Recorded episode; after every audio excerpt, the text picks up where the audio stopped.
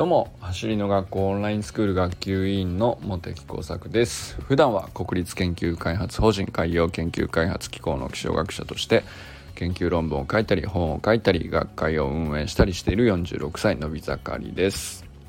今日はですね数字の目標と意義の目標を区別した方がいいんだっていうことを学んだので、えー、ちょっと読んでいる本を紹介しながら話してみたいなと思います。えー、本はですね「ザ・ティーム5つの法則」っていう浅野浩二さんという方の著書なんですけれども、えー、起業家さんのビジネス書の分類なんでしょうかね。えー、まあ、でも結構ねスポーツの例えとかよく出てきて野球型のチームもあればサッカー型のチームもあるよねとか、えー、まあいろんなそのビジネス書でも書かれるようなことも含まれているんですけど結構そのチームっていうものを科学するっていう趣旨が結構あの全体のニュアンスとしてあって何て言うんですかねあの自分の成功体験を起業家としてこんな風に成功したぞみたいなそういう話ではなくてあのいろんなチームが世の中にはあるけどこういう場合にはあのこういうチームがうまくフィットしやすいとか、まあ、そういうことをあの、まあ、割と科学的に論じているという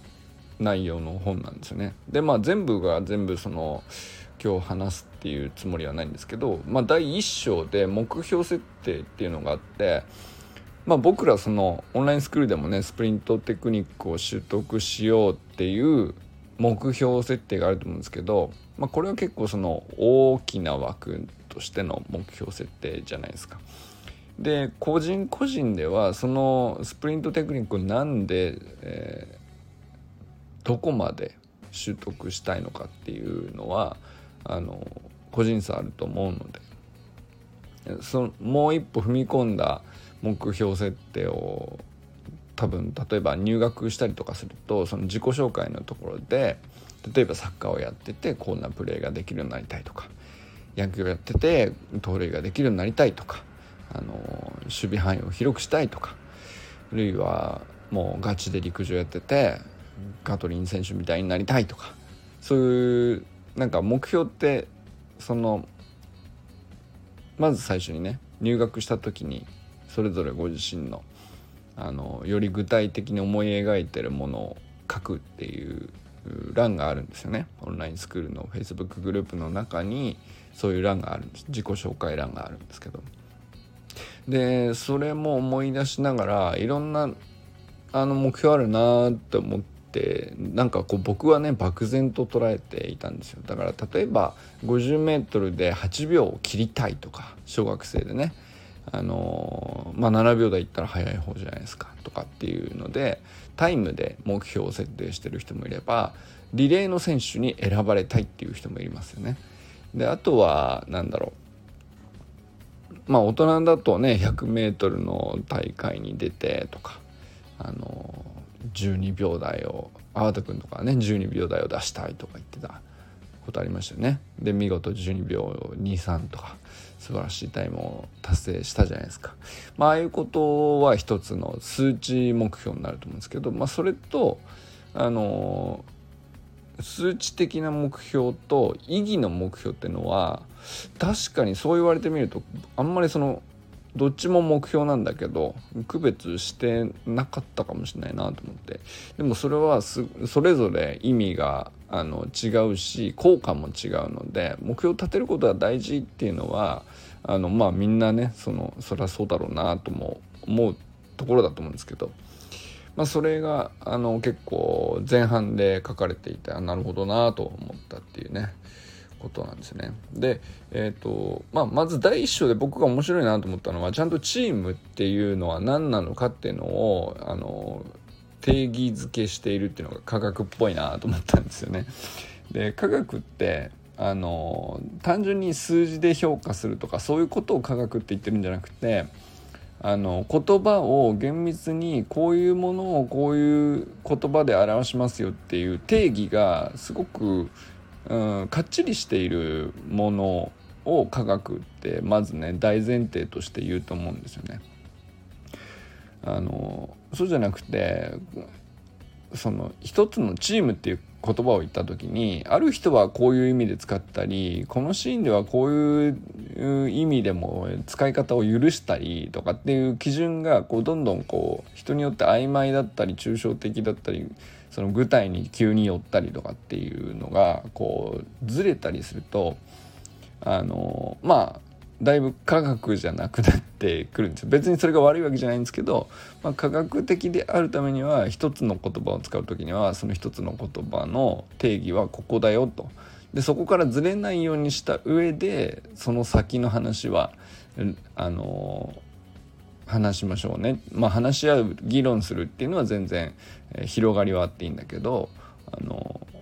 起点となる言葉に対しては結構厳密に言葉を定義するっていうのが科学の、まあ、第一歩なのかなと思ったんででそれでチームをちゃんと科学してるっていうのは俺なるほどなと思ったんですよね。でチームっていうのは共通の目的を持った集団のことで、えー、そうでないもの。じゃあ共通の目的がなくても集団であることっていうのは例えばあってあのたまたまあの近くに住んでいる者同士とか、まあ、例えば僕だったらマンション住まいなので同じマンションにたまたま住んでいる者同士っていうのはあのこれチームじゃないですよね。ただでもその集団ではあると思うんですよね。でそういうのはグループという言葉にしますよっていう、まあ、そこの使い分けからちゃんと入っていてでチームの場合はまあそれこそね野球でもサッカーでもそうですけど野球チームサッカーチームこの仲間で、えー、相手と戦って勝つことが目的ってなるわけじゃないですか。まあ、それすごい分かりやすいと思うんですけどでじゃあ、まあ、走る学校のオンラインスクールのチームとしての目的はとかっていうふうに考えれますよね。まあ、それが例えばあの52週間の週間メニューを通じて、えー、段階的にスプリントテクニックを中長期的に確実に習得していって自己肯定感を高めるということが目的のチームなんですよね。でもその目的の達成の間でまああの個別に個々の人がそれそれぞれその目的は何で持ってるのかって言ったらあの途中の段階で、まあ、いろんな目標があるわけですよ。競技をやっているのが違ったり年齢が違ったり環境が違ったりするんであのいろんな目標が多様にあるということだと思うんですよね。でその目標も数字と意義に分かれるよっていうのがあの、まあ、この本で僕が一番最初序盤の方で書かれていることなんですけどあなるほどなと思ったことなんですよねだから数字の目標っていうのはまあ本当に何秒台で走るとかっていうことですね。で僕の場合だと数字の目標としては例えばですけど7秒7秒を切るっていうのが一つの目標になるかもしれないですね。僕だと 50m のタイムがあのまあ一応一番早かった時で6秒8なんだけどあの基本的には7秒前半ぐらいなので普段はね放っておくとっていう感じですけどだからまあよっぽどちゃんとトレーニングを積んで走り込んで上げていけば6秒8まで上がったことがあるっていうぐらいなの感じなので、まあ、例えば数字で目標を立てて、えー、より速くするんだっていうふうに決めるとすれば7秒をまず切るっていうのが一つの目標になると思うんですよね僕の場合だと数字的には。で一方で数字ではない目標って何なのかっていうと僕の場合はですけど意義としては僕はそのスプリントを何のためにやってるかっていうとまあ大きくざっくり言うと健康のためなんだけどあの野球とかバスケットボールとかあのかつてうまくできなかったスポーツででも好きなスポーツで、えー、もう一回ちゃんと再挑戦したいなと思っているものがあるんですよ。もうなんかちゃんと楽しめなかったからあのそんなにもよっぽど上手くなったりとかしなくていいんだけどあの楽しめるぐらいにはあのやなりたいと。ってことは、まあ、そのスポーツを楽しむための土台としては最低限のあの脚力が欲しいわけですよ。で、えー、その上で僕はスプリントテクニックっていうのはあの野球とかバスケットボールとか好きなスポーツに再チャレンジする時の土台としてあのまあ一番、うん、いいトレーニングだなと思っているのでそれを成し遂げるため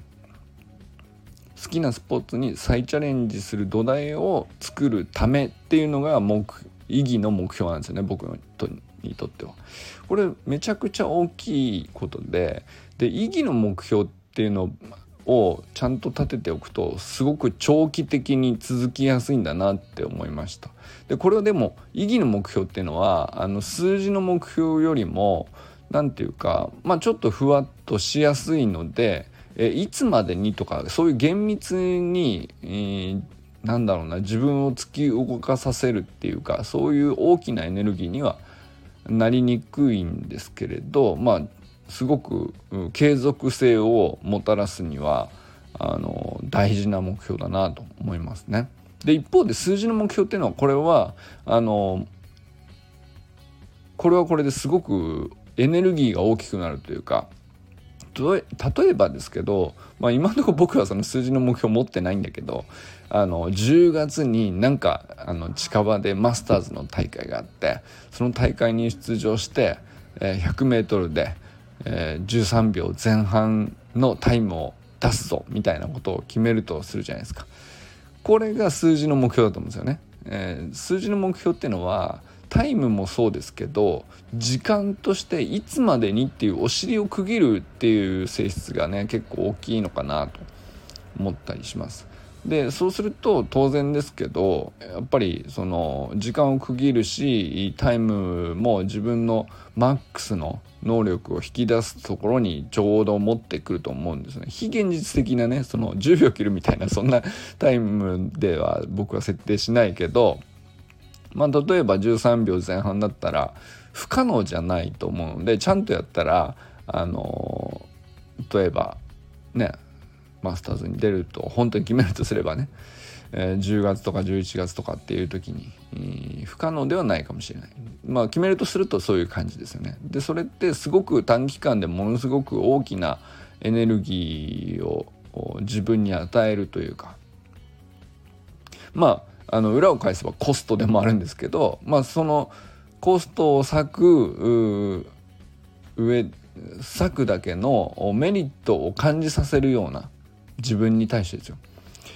それ達成できたらすげえな素敵だなとかそうなりたいなっていうふうに思わせるためには数字ってすごく強力だなと思いますね。でまあそれは達成できてもできなくてもまああるその決めた期間内で、えー、その目標の、まあ、賞味期限っていうのかな、まあ、ある種その比較的短めに切れる目標だなとも思うんですよね。だから達成できればあのその時点でその目標の役割はこう一回閉じて次の数字の目標をあの立てるのかあるいは意義目標としてしばらく続けていくのか。うんっていう感じになると思うんですよね。だけどよく多分なんか例えばその燃え尽き症候群とかっていう話になるのはその数字の目標だけで意義の目標が立ってない時だじゃないかなと思うんですよね。数字だけ追いかけて、えー、すんごい頑張って、えー、達成できたってなるとじゃあもう次どうしようってなった時にあのー、もうその次の数字はもういいやってなって。った時に燃え尽きるんだと思うんですよね。やりきったと。で数字以外にはもう目標としても何て言うかエネルギーを沸かせるものが残っていないしまあ実際莫大なエネルギーをその目標達成のために割いたりしているのでまあそのコストの分だけねやっぱり当然あの人のエネルギー無限じゃないからあの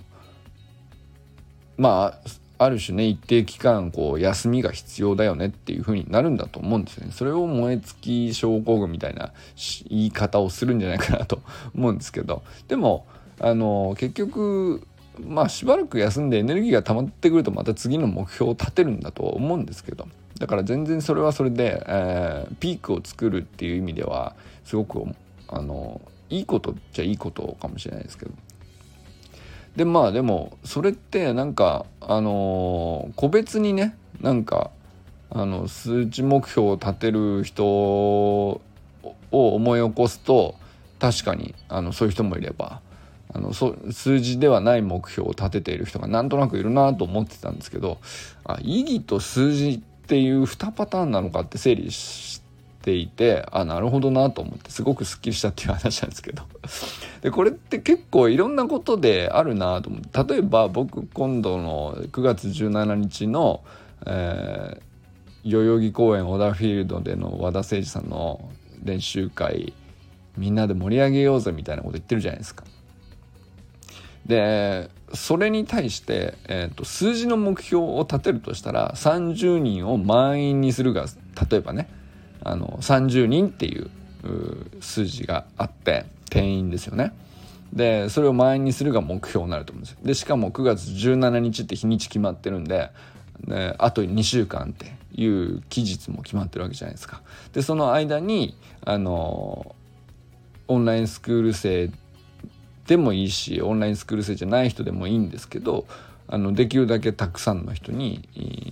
あ俺も行きたいな私も出てみたいなっていうふうに思ってもらえる人が増えるようになんかあのいろいろやるとするじゃないですか。まあ、例えばこうやって話してみたりそうじゃなくてそれ以外でもなんかこの日にこういう練習会がありますよと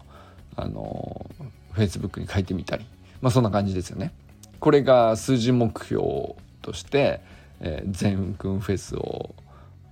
足す全君フェスの満員にするっていうところが数字目標になりますね。で一方ではじゃあ意義の目標としてはどういうふうに立てられるのかなと思ったりしたんですけどまあなんだろうお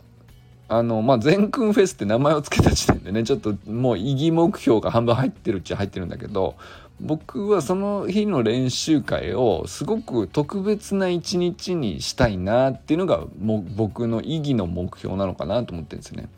なんか伝説の一日にしようぜとか まあちょっと大げさなことをいろいろ言っているけどでもその何て言うか煽ってるとかそういうことじゃなくて、まあ、せっかく大阪から善くんが来てわざわざ東京の練習会で誠司さんとなかなか会える機会もない中で誠司さんと素晴らしい、ね、オダーフィールドっていうすごいいい競技場でねあの一期一会じゃないですか。でオンラインスクール生もじゃあっつって何人かもうすでにね56人申し込んでいたり参加申し込みをしてくれていたりしてでそんな中で他の一般の方々もあの新しくねあ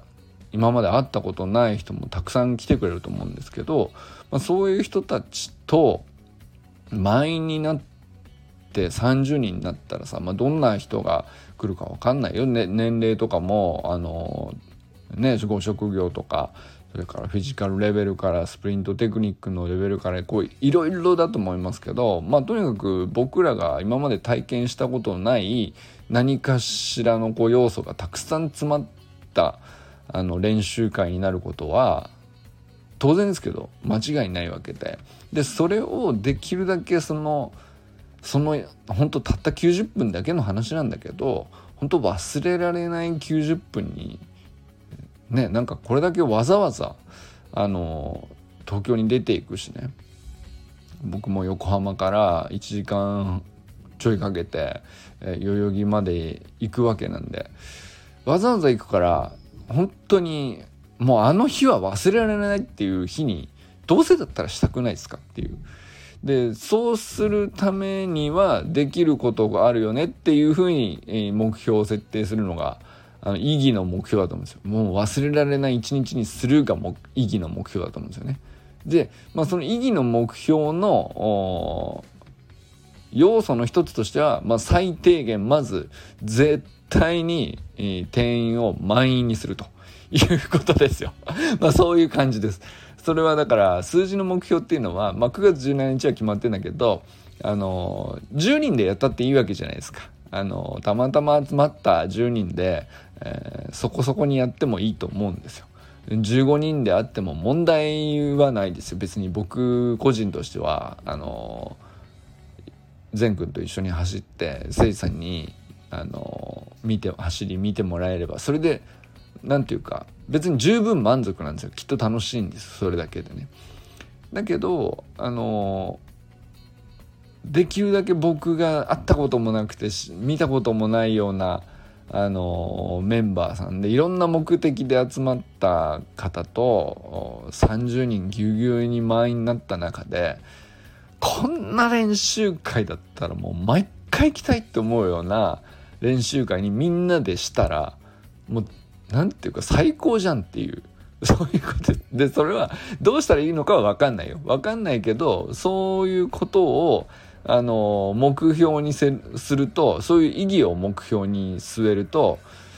そのためにはこんなこともありなんじゃないかなとかこういうこともできるんじゃないかなとかこういう要素があっても面白いんじゃないかなとかあのアイデアが湧きやすくなりますよね。意義の目標って多分すごくこう幅を広げ自分の頭の中のこう考えの幅を広げてくれるのかなと思うんですよね。でそれをやるかやらないかは、まあ、自由な選択としてあると思うんですけど何ていうかあの数字の目標は逆にその何ていうか集中するためにはすごくいいと思うんですよね。もう30人とにかく30人っていうじゃああと30人まで、えー、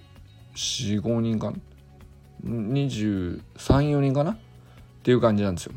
まあだからあと23人申し込むっていうところに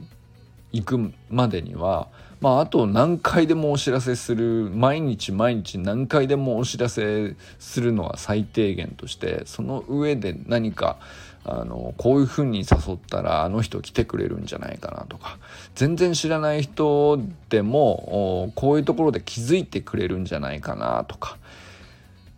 まあまあそういうことですよね。だから数字の目標にフォーカスするとより具体的なあの数字を増やすためのアイデアがあの出てくるんだと思うんですよね。でそれはそれですごくエネルギーが大きくなって、えー、フォーカスする意味ではすごくいい目標だと思うんですよね。でこれはでも両方あの何て言うかあの分けて区別してっていうことをあんまり今まで意識したことなかったんですけどでも本当だ両方大事だなと思ったんですよね。得てしてその数字を意識しだすと数字だけになってしまって、えー、なんだろう数字に固執しすぎるとねちょっと怪我する時とか あるじゃないですかやっぱり。そのやんない方がいい無理をしてしまったりとかあのありそうですよね。そこまで、えこそのやんなくてもみたいな ことをしかねないですけどでもじゃあそこに、えー、適度に、えー、なんかちゃんとしたこう判断を入れるって結構その熱くなってエネルギーが高くなってるからこそ難しいなって思うこと今までも結構あったんですけどでもそれって多分僕は意義の目標っていうのはあんまり意識したことがなかったからなんじゃないかなと思って。でも逆に意義の目標を立てたことがないかっていうとそうじゃないんですよね。あの両方あるというふうに意識したことがなかった。で数字を追いかける時に必ずこう後ろ側に意義の目標に沿っているかどうかを自分で見えていれば最低限そこを抑えていればあまあ思いっきり突っ走っても大丈夫。割と安全にねなんか間違わずにあの怪我せずに 追いか一生懸命追いかけれるんじゃないかなと思ったっていうそんな感じですね。まあそういう意味でなんかこの、まあ、僕はこのチーム